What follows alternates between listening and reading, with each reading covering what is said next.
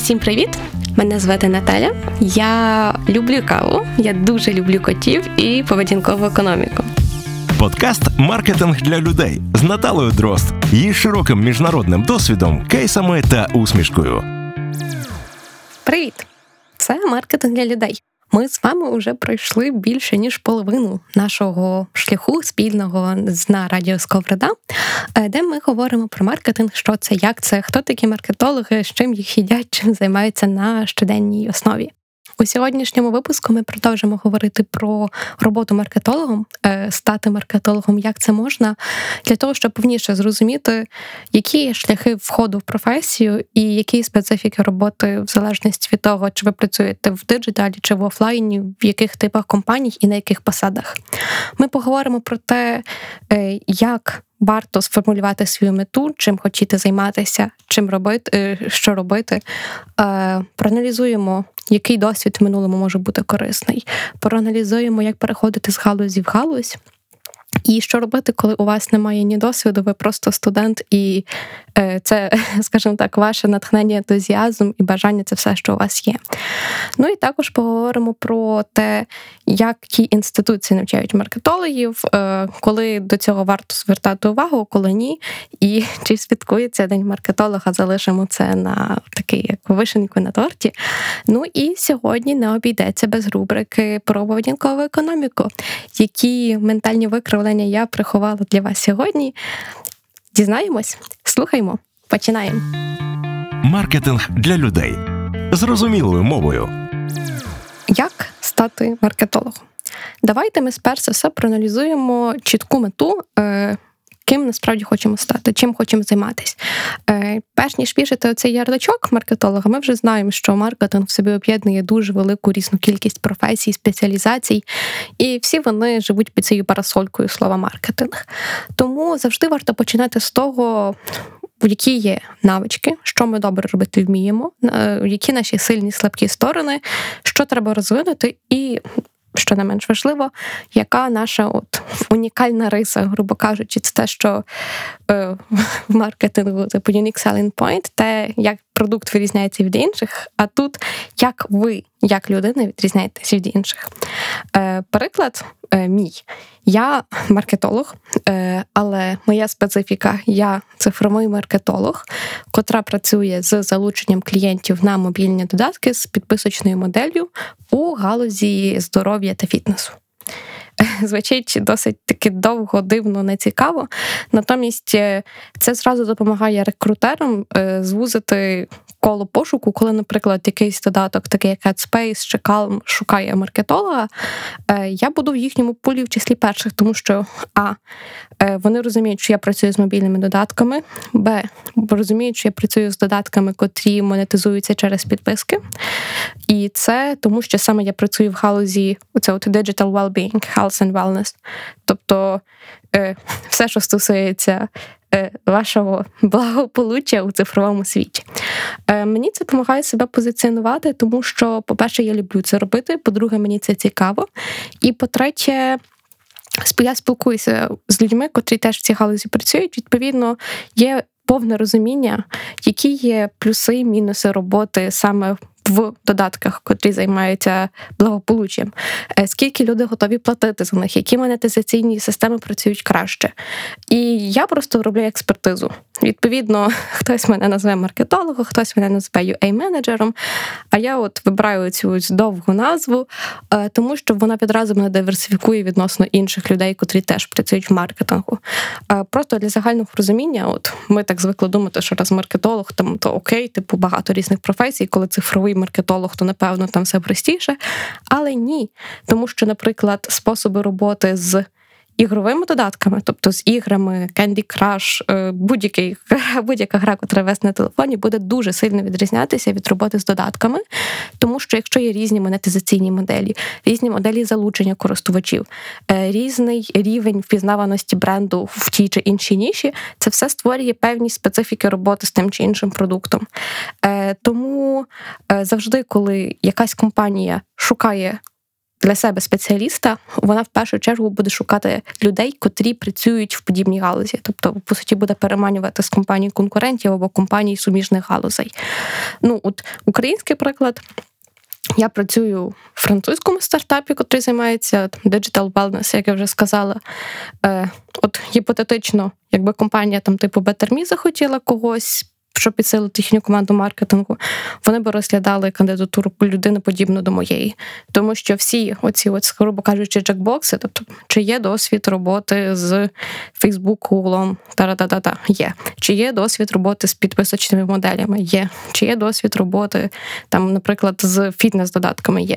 Отож, скажімо так, я буду як кандидат пріоритетніше, ніж людина, котра, наприклад, п'ять років працює, але займається просуванням ігор, котрі люди сидять там і грають, наприклад, в метро. Е, так от, до чого я це все? А до того, що от побудова чіткого розуміння, чим ви хочете займатися і у чому, в якій піддоктрині маркетингу ви хочете бути експертом, це дуже важливо. Тому що е, вас краще будуть знати в певних, звісно, вузьких колах. І, по-друге, ви стаєте експертом. Тобто, так чи інакше, незамінних людей не існує, але це знання, котрим ви володієте як спеціаліст, як експерт, воно точно не пропаде. Тому що навіть якщо на одній роботі не вдасться, наш ринок зараз надто глобальний, щоб знання просто пропадало. На жаль, чи на щастя, зараз дефіцит кадрів, особливо в галузі цифрового маркетингу. Ну, але дефіцит кадрів, я маю на увазі людей розумних, тверезомислячих і готових вчитися і працювати. Тому що, як ми вже знаємо, маркетинг – це світ, в котрому все міняється ось так, згідно з новим прес-релізом Плабу, Гугла, і весь світ вас перевертається з ніг на голову. Так-та, є дефіцит кадрів, є потреба в людях, котрі готові вчитися, працювати, розвиватися, ризикувати і приносити прибуткові рішення. І інший плюс, от саме для нас, для України.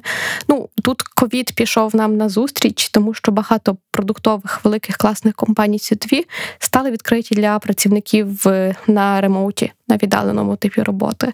І якщо раніше, ну, вибір роботи обмежувався компаніями, котрі є в Україні, в вашому місті, то тепер е, можна спокійно собі, живучи у Києві, у Львові, в Жмеринці, працювати на компанію, котра знаходиться в Нью-Йорку або в Сан-Франциско, і ніхто їй слова кривого не скаже в вашу сторону. Це нова реальність, з котрої нам, українцям, і взагалі будь-кому треба брати максимум.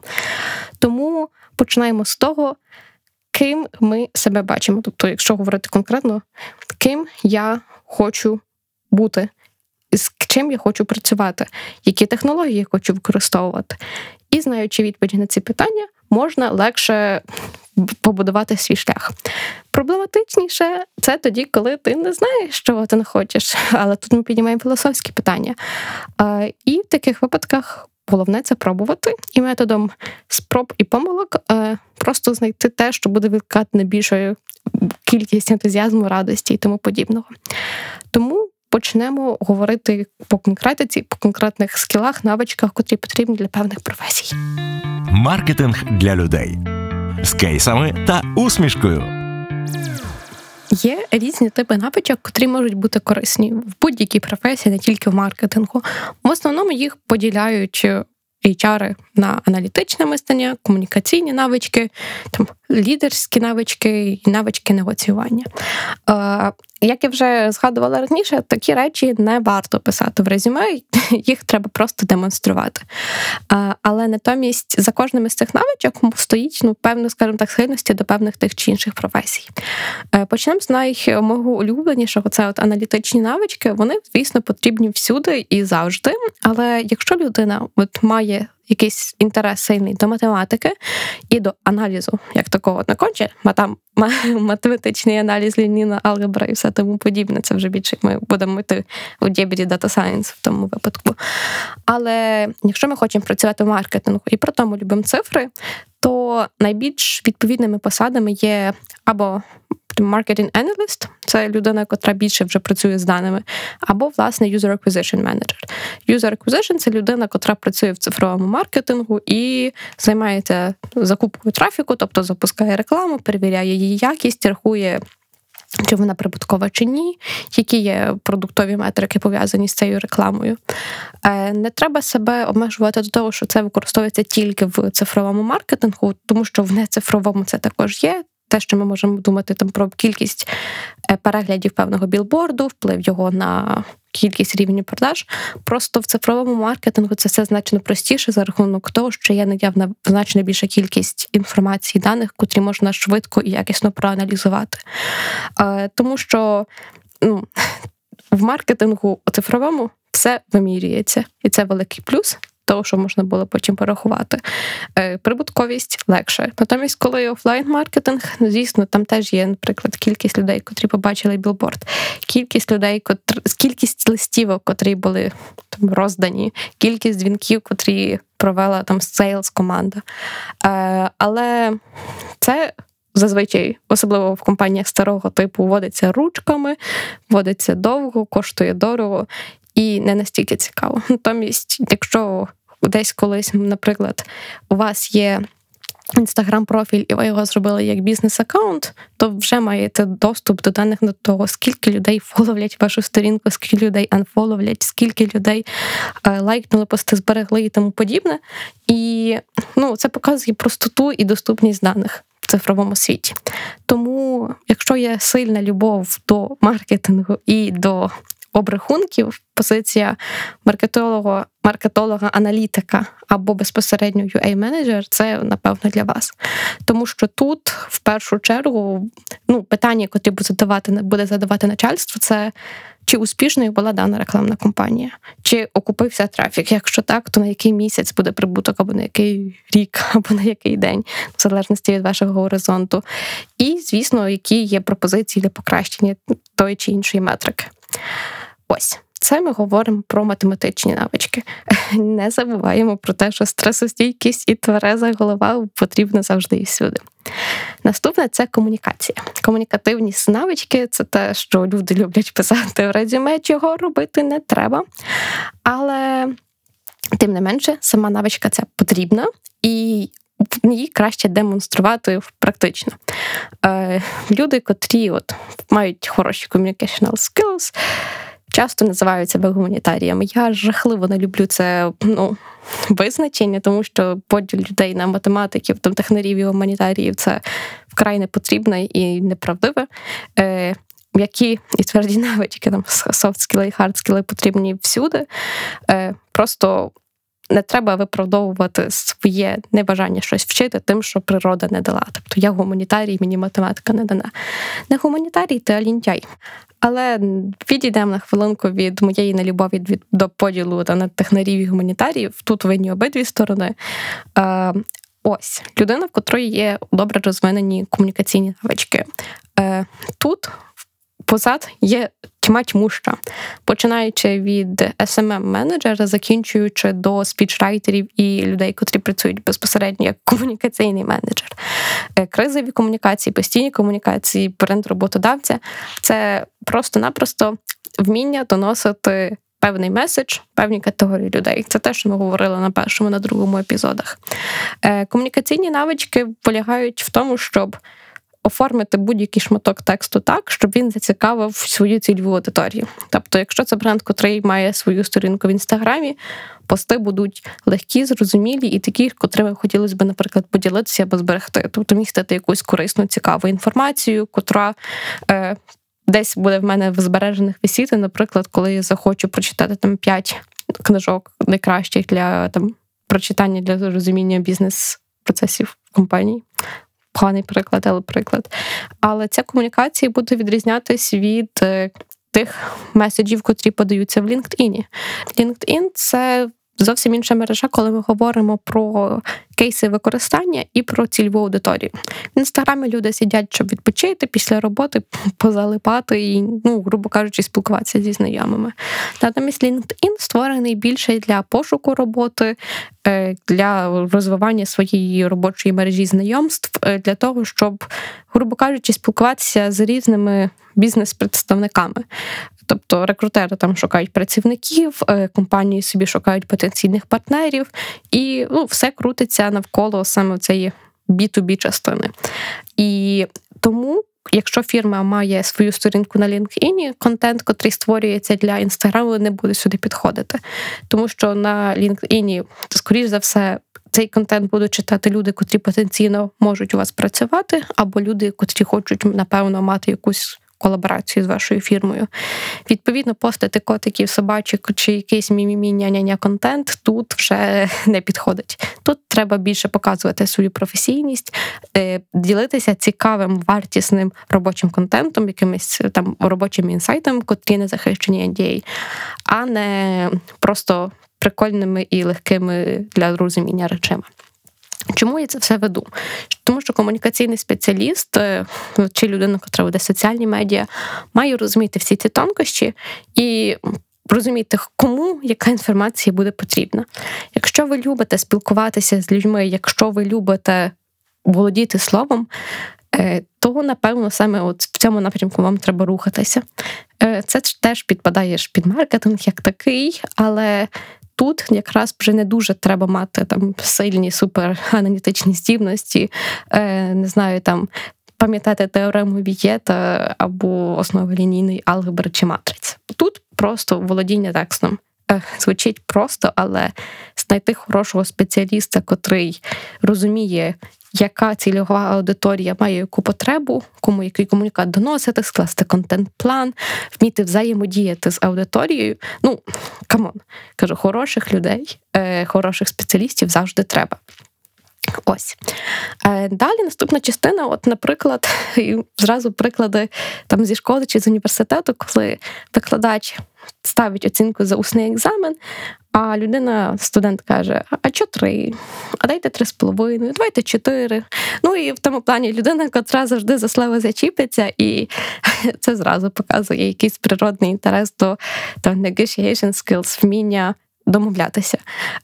Для мене інший цікавий приклад – це приходити на базари і, наприклад, купляти там, не знаю, овочі, фрукти і вторговувати там дві-три гривні. Звісно, це не робить якоїсь великої різниці в ціни від загальної вартості, але відчуватися приємно, що зекономила гривню на кілограмі помідорів. До чого це? А до того, що насправді людей, котрі вміють красиво і дієво вести негоціації, так дуже цінують в бізнесі. Звісно, це вже є менш маркетингова складова, це вже більше йде бізнес-девелопмент, але люди тут професії маркетингу теж є. І в основному це є от якраз partnerships manager або influencer marketing manager. Чому саме ці професії? Ну, за партнерство тут більш-менш все ясно. Якщо ви відомий бренд і вам для того, щоб розвиватися, потрібно співпрацювати з іншим брендом, то маєте цю співпрацю налагодити так, щоб вона була вигідна обом сторонам. Тобто і от типовий мій один з таких прикладів це от Рефейс і Банда. Е, і в третій Монобанк, до повного щастя. Тобто у нас є три відомі українські бренди.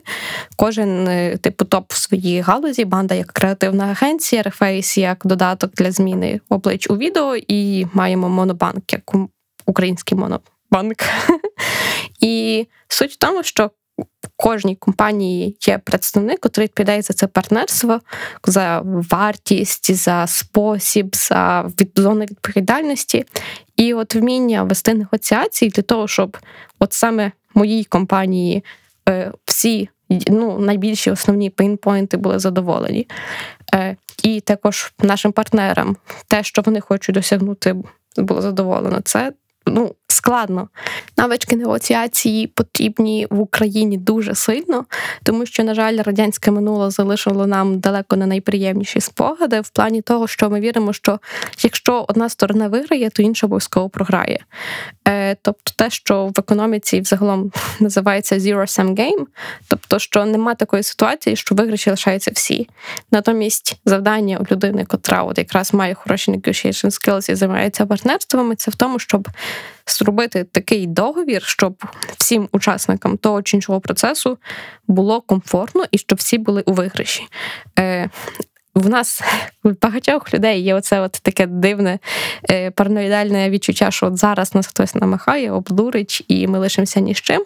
Натомість це теж завдання менеджера по партнерствах, щоб мінімізувати кількість оцих підводних каменів, на котрих нас можуть кинути, грубо кажучи, і створити такі умови, щоб всі лишилися задоволеними, але якщо щось піде не так, які будуть рішення виходу з цієї ситуації. Тобто тут буде, окрім вміння негоціювання, також треба якесь базове знання юридичних документів, або принаймні мати хорошого юриста, з ким можна порадитися, як заключити договір так, щоб всі були щасливі. Так ось в прикладі ось цього партнерства між Монобанком, Рефейсом і Бандою, по великому рахунку я не знаю деталей, але всі лишаються в виграші. Банда, тому що створила новий класний, по суті, продукт, це їхня ідея з заміною лиць в реферальній системі Монобанку, тобто вони будуть мати більше клієнтів. Є Рефейс, котрий, власне, впилив свою фічу в сам Монобанк і тим самим підняв кількість завантажень в Україні. І є Монобанк, котрий використав кейс на співпраці з Рефейсом для того, щоб залучити більше клієнтів через реферальну схему. Тобто всі у виграші, і от люди, котрі мають хороші навички негоціації, вони і намагаються створити такі партнерства. Що дуже важливо, це пам'ятати, що можна, звісно, один раз обдурити своїх партнерів, але завжди так робити не вдасться. Важливе завдання у цього менеджера по негоціаціях зробити так, щоб дійсно в гріші залишились всі. Бо якщо підвести своїх партнерів раз, два, е, далі буде дедалі складніше. Звісно, завжди можна знаходити когось, хто буде дурнішим, хто буде слабшим, але у in the long run, в довгій перспективі, це не передбачає ніяких плюсів. Тобто завжди треба шукати такий варіант, щоб задовільняв максимально різні сторони по максимальних можливих показниках. Тому що успіх одної ситуації, успіх одної компанії не означає неуспіх іншої. Це треба мати на замітку. Тож, negotiation skills, навички негоціації, ведення переговорів, маркетингу мають місце. І це якраз людина, котра відповідає за зовнішні партнерства. Або, як я згадала, також менеджери, наприклад, інфлюенсер. Ну, інфлюенсер-менеджери. В чому тут суть? В тому, що це теж людина, котра домовляється про партнерство, просто зазвичай вони можуть бути якогось меншого штибу, меншого характеру. Особливо, коли ми говоримо про інфлюенсер-маркетинг з мікроінфлюенсерами, з блогерами, тому подібне, де людина має часто, багато комунікувати з різними людьми, домовлятися за, наприклад, ціну розміщення реклами, регулярність, потім перевіряти її якість і так старатися зменшити ціну, старатися зробити так, щоб рекламна інтеграція була вдала, якісна і доречна, ну і за можливості потім отримати максимально точний детальний звіт того, що було, скільки, наприклад, інстаграмний пост людей побачило, скільки прокоментувало і чи є якийсь прямий або непрямий вплив на бізнес-метрики моєї компанії. Е, і так, negotiation skills в маркетингу потрібні. Маркетинг для людей. З кейсами та усмішкою. Що ми маємо? Ми маємо людей, котрі мають аналітичні навички, котрі запускають рекламу і перевіряють її ефективність. Маємо людей з прекрасними комунікаційними навичками, котрі ведуть сторінки в соцмережах, веб-сайт і підготовують комунікати і прес-релізи для компанії. Люди з навичками ведення переговорів і негоціаційними навичками, котрі відповідають за партнерства з іншими компаніями та з лідерами думок. Далі у нас такі дивні ще, ну, нібито далекі від маркетингової професії, але насправді недалекі професії, як соціологи і психологи. Обидві професії різні, але цікаві по-своєму і дуже-дуже-дуже корисні в маркетингу. Хто такий соціолог? Соціолог – це людина, котра розбирається в тому, що відбувається в суспільстві, проводить соцопитування. Чому соціологам легко прийти в маркетинг? По-перше, тому що якщо людина навчалася на соціології, то тут точно присутні як аналітичні навички, так і комунікаційні. Аналітичні, тому що треба вміти аналізувати різні великі малі вибірки і проводити дослідження. На більш типові приклади, це після будь-яких виборів відбувається екзит-пол, і людей запитують, за кого вони проголосували. І, ну, це ж не кожного першого ліпшого запитують, а запитують від, згідно з певним е, розрахунком від таких, щоб презентував демографічну ситуацію в країні. Отож, соціологи знають, як проводити дослідження, як робити правильні висновки. Зазвичай люди, котрі працюють в соціології, мають, якщо не глибоке, то принаймні поверхневе розуміння статистики і аналізу даних, що дуже важливо при аналізі маркетингових компаній. Але з іншої сторони, соціологи також і розуміються в людській поведінці психології, тому що вся якраз робота полягає в тому, щоб зрозуміти, що на ту чи на те чи інше питання думає суспільство, підтримує, не підтримує. Найчастіше ми зустрічаємося з соціологами і соціологічним опитуванням перед виборами, або коли треба обговорити якесь важливе для людей питання. Наприклад, ставлення до марихуани, ставлення до членства в НАТО, до одностатевих шлюбів. Тут зразу соціологи і на різні новини, на різних новинах, в залежності від того, хто проплатив соціологічне дослідження, такі результати і будуть, але це інша тема. Основне тут те, що якщо ви вчились на соціолога, свідчинг, маркетинг може відбутися дуже легко і дуже просто. Не менш цікавою, ніж соціологія, для мене є також психологія. Як вже часто з'являється на подкасті, поведінкова економіка – це моя велика любов, а поведінкова економіка лежить на стику психології і економіки. Чи можуть психологи стати маркетологами? Так, так і однозначно так. Попри те, що психологи не працюють з аналітичними даними, не працюють, наприклад, з... не знаю, мовою програмування R, або, не знаю, ціквелу, або там введення якихось математичних даних, котрі потрібні для аналізу, для більше, скажімо так, marketing analyst role, маркетологи потребують від психологів навчитися розуміти людську душу і людський розум. Психологи дуже чітко можуть допомогти зрозуміти, як правильно будувати рекламу, так, щоб вона викликала саме ті відчуття, котрі наш бренд хоче в людини викликати. Чи це, наприклад, любов, чи це драйв, чи це якесь захоплення.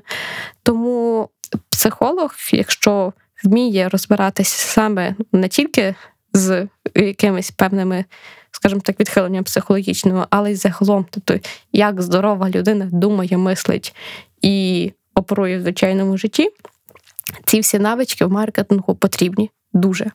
Е, психологи найкраще переходять в комунікації, рекламу, а звідти вже можна всередині маркетингу монтувати дуже багато і багато. Ми поговорили про різні види навичок. Ми поговорили про аналітичні, навички комунікації, ведення переговорів, про необхідність знання соціології та психології в маркетингу. Отож, коли ви зрозумієте, до чого у вас більше лежить душа і з чим найбільше перегукнулася оця от моя історія, можна від того відштовхуватись, яка професія буде краще підходити. Чи більше людина, яка займається ес ем емом, чи людина, яка працює з залученням нових користувачів, чи спічрайтер, чи пі ар менеджер, чи один з там багатьох професій, які присутні в маркетингу. А далі ми поговоримо про те, як перейти в маркетинг, в залежності від того, чи є досвід, чи нема, і можливості для людей, кого досвіду немає. Маркетинг для людей з Наталею Дрозд на радіо Сковорода. Вертаємося знову у наш диджитал-маркетинг-світ, коли хочемо перейти в маркетинг і дивимося про те, який досвід у нас уже існує. Починаємо кар'єру в маркетингу. Перше питання, чи є досвід роботи в минулому. Почну з того, що якщо є досвід роботи у великій четвірці, велика аудиторська четвірка – це пі дабл ю сі, кей пі ем джі, і вай і Deloitte, то проблем як таких бути немає, тому що люди, котрі працюють в цій галузі, вона дуже стресозатратна і така постійно теж динамічна, ну і доволі прибуткова. Дуже охоче беруть в українські ті компанії. Дуже часто буває таке, що людей, котрі працюють на позиціях аудиторів, просто ну, люди переходять і стають маркетологами, починають розбиратися з тим, як вести рекламу, тому що тут, як вже проговорилися, дуже важливі є саме аналітичні навички. Тобто, якщо ви зараз працюєте в професії, де є багато аналітики, або, як я вже сказала, в великій четвірці, або в консалтинговій якійсь компанії, починаючи там від McKinsey, закінчуючи Cvita чи чимось іншим, то переходу, ну, проблеми з переходом не буде. Чому? Тому що є навички, є вміння, оці, ну, якщо ви працюєте в великій четвірці, то робота під стресом, комунікативність, це все йде в комплекті. І людині, рекрутеру, не треба буде вас перевіряти ще раз, чи проводити якісь стрес-тести на те, чи зможете ви працювати там, коли дедлайни горять, наприклад. Бо робота в таких компаніях сама по собі розуміє, що роботи багато, конкуренція висока, і працювати треба буде теж, скоріше за все, багато. Друге, це, наприклад, якщо ви працювали не в, наприклад, маркетинговій агенції, а в, наприклад, на телеканалі або в будь-якому типі видань, тобто чи онлайн-видання, чи офлайн-видання, тут треба просто наголошувати на навичках, котрі можуть бути корисні в маркетингу. Тобто, якщо працювали в, на телебаченні, пояснити, які навички з того, що ви робили, будуть вам корисними безпосередньо в роботі. Тобто наголосити і показати якісь конкретні приклади, коли е, розуміння, наприклад, процесу побутової комунікації, проведення тендерів, або щось, що може бути корисне для того, щоб перейти в маркетинг на позицію, котра буде в собі містити найбільшу кількість тих навичок, тих скілів, котрі, котрими ви вже володієте. Натомість, якщо ви приходите з галузі, котра дуже далека від маркетингу, але хочете почати кар'єру саме тут, то е, стосовно свого попереднього досвіду роботи треба акцентувати на, по-перше, своїх досягненнях, для того, щоб показати вміння працювати над складними проблемами, вміння доводити справи до кінця.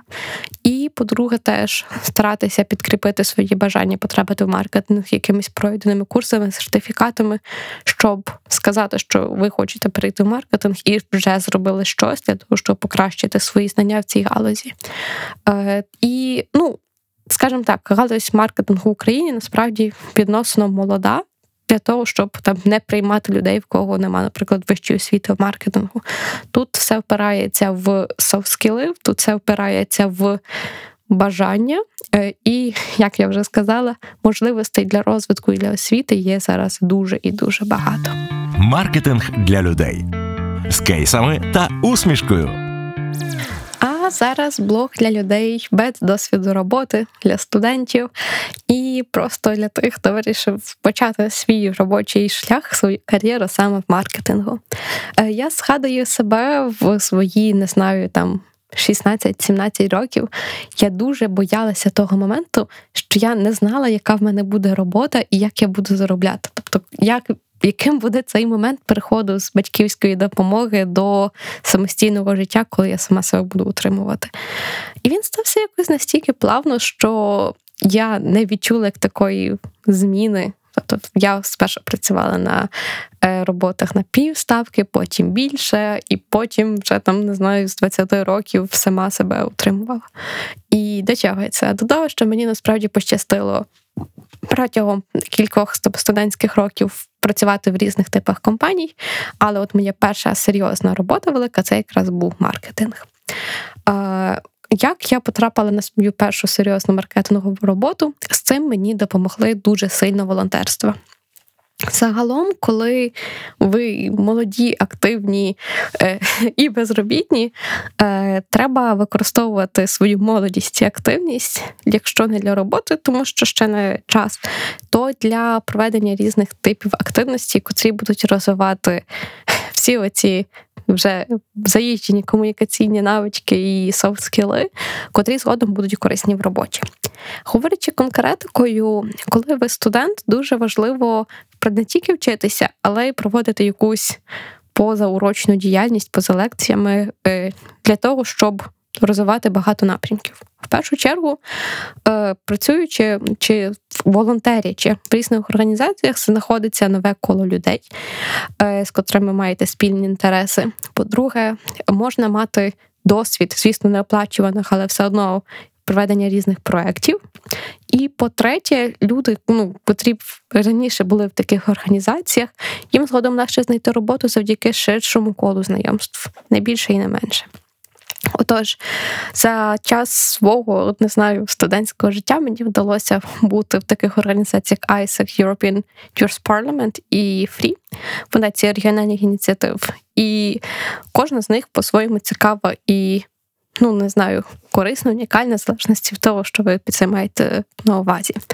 Е, організації допомагають знаходити коло однодумців, в більшості випадків вчити англійську і також розвивати свої навички. Е, ай і сек присутній в багатьох українських містах при університетах, в Києві, у Львові, Франківську так точно. І якраз робота організації полягає тому, щоб, наприклад, одна з частин роботи організації провозити іноземних волонтерів в Україну, щоб вони навчали дітей англійської мови і розповідали про свою культуру. І також допомагає молодим українцям поїхати на стажування за кордон. European Youth Parliament, Європейський молодіжний парламент, це моя найулюбленіша організація. Я в ній провела найбільше часу. І тут це різного типу конференції по всій Європі, котрі виглядають як модель засідань Європейського парламенту. Тобто, в першу чергу, це цікаво людям, котрі займаються міжнародними відносинами і бачать себе в тій галузі, але не тільки, тому що саме тут, саме під час конференцій розвивається дуже сильно вміння вести переговори, вміння відстоювати свою думку, вести дебати і знання англійської мови. Я не переставатиму казати, що англійська не потрібна, англійська неймовірно потрібна всюди. Всюди англійська дуже потрібна. еф ар ай, в свою чергу, організація теж для молоді і займається тим, що проводить різні проекти від літніх таборів до вуличного університету і акцій по здачі крові. Суть в тому, щоб створити краще, цікавіше суспільство. Е, і тут теж можна здобути хороший досвід ведення проєктів, створення різних типів партнерств і просто знову знайти багато цікавих знайомих і однодумців. Плюсом з цих, цих організацій волонтерських в тому, що коли потенційний рекрутер на потенційній роботі вас запитає про досвід і побачить, що немає робочого досвіду як такого, то вам все одно буде мати що сказати. Бо попри те, що ви не отримували грошей, наприклад, за проведення конференції ай і сек або за створення якогось проєкту еф ар ай, тим не менше є всі елементи типової роботи. Тобто робота над проєктом, робота під стресом, робота з бюджетами і інші речі, котрі так чи інакше вказуватимуть, наскільки ви готові до вже серйозної роботи. Звісно, є велика різниця, чи щось ви робите за гроші, чи просто так, але вміння себе презентувати, вміння показати, що ви готові працювати не лише за гроші, а за ідею, а за цікавості. Це дуже гарно і позитивно впливає. Одна з історій, яку я недавно почула, це випускниця ю кю програми, якщо не помиляюсь, комп'ютерні науки. Вона от була така молода, класна, весела, активна, е- і її потім забрали працювати на роботу в Google. Ну, звісно, в неї, окрім того, що вона організовувала тед у Львові і проводила багато класних, класних техмітапів, були і дуже класні технічні навички, але це помогло її резюме виділитися з-поміж інших. Тобто, великі компанії, особливо великі компанії, дуже дивляться про те, чи ви тільки вчитеся, чи, чи окрім навчання ведете якусь соціально активну діяльність. Тому порада студентам – не заривайтеся в навчання, знаходьте достатньо часу як на навчання, так і на позауніверситетську діяльність. І бажано, щоб вона була корисна і зі знанням англійської. Якось так. Маркетинг для людей. З Наталою Дрозд на радіо Сковорода. Інший цікавий, можливий, не знаю, сайт, котрий б я вам порадила, спільнота, це кейсерс крапка орг. Це спільнота в Києві, котра організовує кейси. Кейси – це така, не знаю, тип завдання, коли якась компанія, будь це банк, Credit Agricole, чи L'Oréal Paris, чи кей пі ем джі, чи будь-яка компанія загалом, дає певне завдання, основане на реальних даних, і студенти або там, молоді спеціалісти можуть його виконати. Е, плюс в чому? В тому, що маєте реальну робочу команду, маєте реальне робоче завдання, і потім його треба презентувати працівникам цієї компанії. Зазвичай кейси мають е, фінансову винагороду, а і також можливості проходити стажування опісля. Тобто тут ситуація тотальна перемога-перемога, тому що ви, як людина, котра хоче розпочати кар'єру в, там, в новій фірмі, в, в відділі маркетингу, можете пройти маркетинговий кейс і потрапити на стажування. А, і це стосується не тільки маркетингу, це стосується і відділу бізнес-аналітики, бізнесу, інтелідженс, це стосується і відділу дизайну як такого. Суть в тому, що кейси – це дуже хороший перший крок для того, щоб себе гарно зарекомендувати. І що теж важливо, якщо у вас є кейси в резюме, то вам буде про що поговорити з потенційним рекрутером, якщо нема досвіду роботи як такого.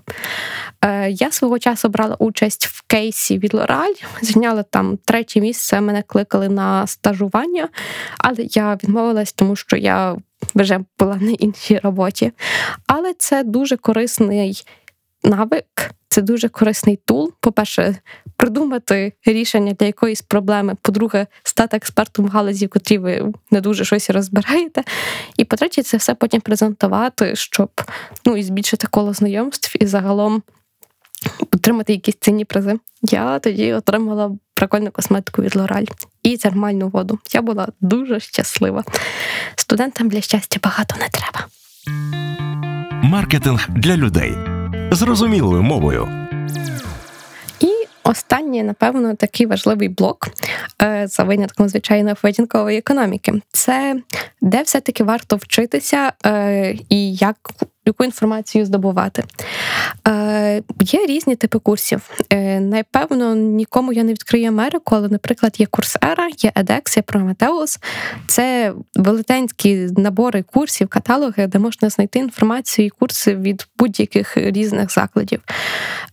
На Coursera це дуже хороший старт, насправді, якщо раніше не було ніякого, ну, дотику з маркетингом як такого. Та й взагалі не тільки маркетинг, там можна відкривати і вчити програмування, основи дизайну та anything. Насправді, будь-що можна вчити. Prometheus – це українська платформа, і тут, насправді, люди роблять дуже велику роботу, бо, по-перше, перекладають курси, котрі доступні на Coursera, але, по-друге, створюють унікальний український контент.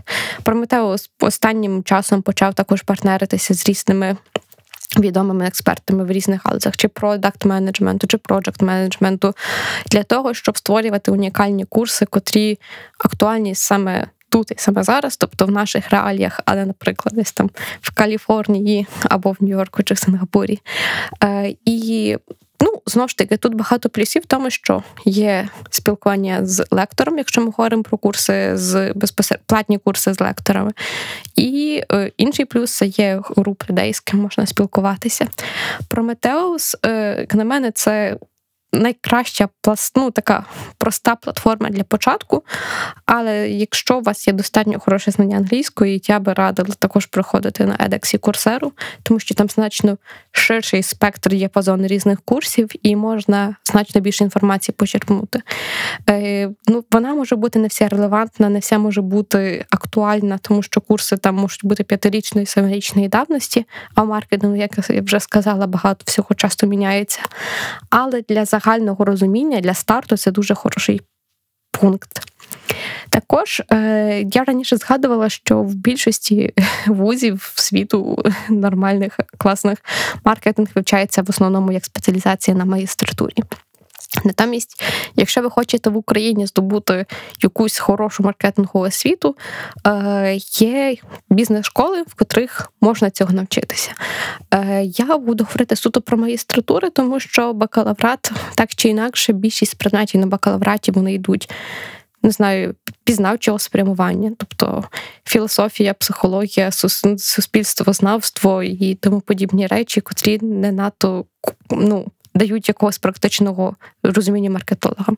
Це, скоріше, для загального світу розуміння. Натомість, хороші програми саме в маркетингу є, в, наприклад, в Львівській бізнес-школі. Я свого часу закінчила Львівську бізнес-школу по спеціалізації інновації підприємництво. Зараз на них є просто прекрасна програма саме з маркетингу, і якщо е, хтось задумується про магістратуру, то, як на мене, це хороший варіант. Є Київська школа економіки. Прекрасний заклад. Ну, але, як я вже сказала, це школа економіки. Там більше їх буде натиск, акцент на економіку, на бізнес-аналіз. Але якщо вам вдасться повчитися і закінчити, то... Е, згодом з роботою проблем не буде зовсім. Як починаючи від фінансового сектору, закінчуючи ай ті, тому що людей, котрі вміють рахувати і мають хороші аналітичні навички, плюс знання англійської, англійська завжди і всюди, беруть всюди. Крім КСЄ і ЛВБС, є також Києво-Могилянська школа, бізнес-школа, теж хороший заклад. Кожен з них має свою специфіку. Ці три я спілкувалася з людьми, котрі або там вчилися, або вчаться, або якось близько з ними пов'язані. Можу сказати, що навчання там, воно того варте, але воно, можливо, не всім завжди на часі, тому я не можу нічого рекомендувати. Але якщо хтось задумається про магістратуру або ем бі ей в дотичній галузі до маркетингу, то варто туди заглянути. І на кінець, для людей, котрі хочуть навчитися маркетингу, але ще не задумуються там про традиційну магістратуру, є школи, таких як Прожектор, як Кама, як Риба, Риба в Києві також. І тут в них також є багато різних тематичних курсів, котрі можуть бути корисними для людей, котрі хочуть розвиватися в маркетингу. Прожектор теж можу порадити, бо сама закінчувала тут два курси. І в залежності від того, який у вас рівень, треба ну, добре вибирати певний предмет. Більшість лекторів – це хороші професіонали своєї справи, але дуже важливо попасти саме туди, де ваш рівень буде відповідати групі, тому що може бути або занадто складно, або занадто просто. Ну, як і всюди. Але суть в тому, що є як безкоштовні такі курсери, речі, де можна повчитися маркетингу, так дуже коштовні, такі як бізнес-школи, так і середня вартість навчання, наприклад, прожекторів Київ Academy of Media Arts або інших багатьох школах. Як було на попередньому епізоді, завжди важливо почути відгуки людей, котрі вчилися раніше, поспілкуватися з викладачем, поспілкуватися з адміністрацією, щоб розуміти, чи буде у вас загалом, чи є якісь цікаві спільні теми, чи є, грубо кажучи, між вами співпадіння по ваших інтересах, по вашому запиту і по тому, що школа на даному курсі пропонує. Тому головний меседж – навчатися можна різними способами, свідчитися можна легко з будь-якої галузі, свідчитися, тобто перейти. І незалежності від того, який у вас є досвід, є всі шанси стати хорошим маркетологом у широкому розумінні цього слова. Маркетинг для людей. З кейсами та усмішкою. На самий кінець маленька економічна хвилинка про те, які мене раціональні. Е, уявіть ситуацію, ви приходите в якийсь технічний магазин, візьмемо Комфі, Фокстрот, будь-який, це не на правах реклами. І до вас підходить консультант і каже, е, купіть, напевно, страхування для свого телефона на випадок, якщо він втоне. Тисячу гривень. Е, чи купите ви його? Ну, дуже, напевно, ймовірно, що ні. Або ви їдете на машині, заїжджаєте в центр обслуговування і виходить продавець-консультант і каже, о, докупіть, будь ласка, собі, може, страховку на випадок, якщо у вас проколиться шина або якщо якась деталь зіпсується. Чи купите ви її? Ну, теж, напевно, ні. Тобто ви приїхали просто, щоб зробили техогляд, а вас просять щось докупити, причому щось дороге і коштовне. А тепер уявіть іншу ситуацію. Ви прийшли в Фокстрот, Комфі, що-небудь і розетку. Ви купуєте телефон. Ви купуєте телефон дорогий, новий айфон, і вам пропонує продавець, дивіться, в нас є також можливість докупити до нього гарантію на рік часу, і вона коштує всього-навсього тисячу гривень, тому що ну, вам телефон коштує двадцять п'ять, там тисяча вже погоди не зробить. І дуже ймовірно, що ви принаймні задумаєтесь, взяти цю гарантію чи ні, телефон ж коштовний, і значить, напевно, треба купити гарантію, бо він мало того там впаде, розіб'ється, що щось станеться. І дуже багато людей погоджуються на купівлю додаткових гарантій техніки в магазинах техніки. При тому, насправді, ця гарантія не потрібна в багатьох випадках, бо а, є гарантія від виробника, і б, є... Ну, тобто, те, гарантії, на який термін пропонують, зазвичай закінчиться до того часу, як якісь реальні поломки можуть статися. І що важливо, тобто гарантія від розбитого скла, вона діє там не в усіх випадках. Треба сидіти і читати, потрібна вона чи ні. А до чого це все я веду? Оця вся історія показує приклад бандлингу або поєднання. І плюс ментальних рахунків. Тут два типи різних, скажімо так, викривлень поєднані в одному. Бандлинг – це тоді, коли ми купуємо кілька речей замість одної. Тобто ми купуємо машину і страховку, ми купуємо телефон плюс гарантію, там, там за що скло не розіб'ється. І ми дивимося на витрату як на одну. Тобто ми вже дивимося не на двадцять п'ять тисяч на телефон і тисячу на страховку, а як двадцять шість тисяч на телефон. То саме з машиною. Коли ми купуємо просто машину, то платимо досить там пристойну суму, і страховка в там вартість триста доларів здається не настільки великою. Тобто, якщо ми платимо, ми ж купуємо машину за двадцять вісім тисяч, там, чогось-небудь, не знаю. Е, оця от сума страховки, вона здається дуже маленькою порівняно з самою страховкою. Натомість, коли ви приїжджаєте на СТО і просто хочете зробити техогляд, а вам пропонують якусь страховку за триста доларів на рівному місці, скоріш за все, ви її не купите, тому що прив'язка зовсім інша. То саме з гарантіями. Коли ви приходите в магазин Фокстрот, наприклад, купити навушники, і вам пропонують скупити гарантію на скло на телефон, ви її не купите, тому що у вас немає прив'язки. Ви прийшли купити якийсь товар за п'ятдесят-сто гривень, вам пропонують гарантію за тисячу, котра взагалі нафіг не потрібна.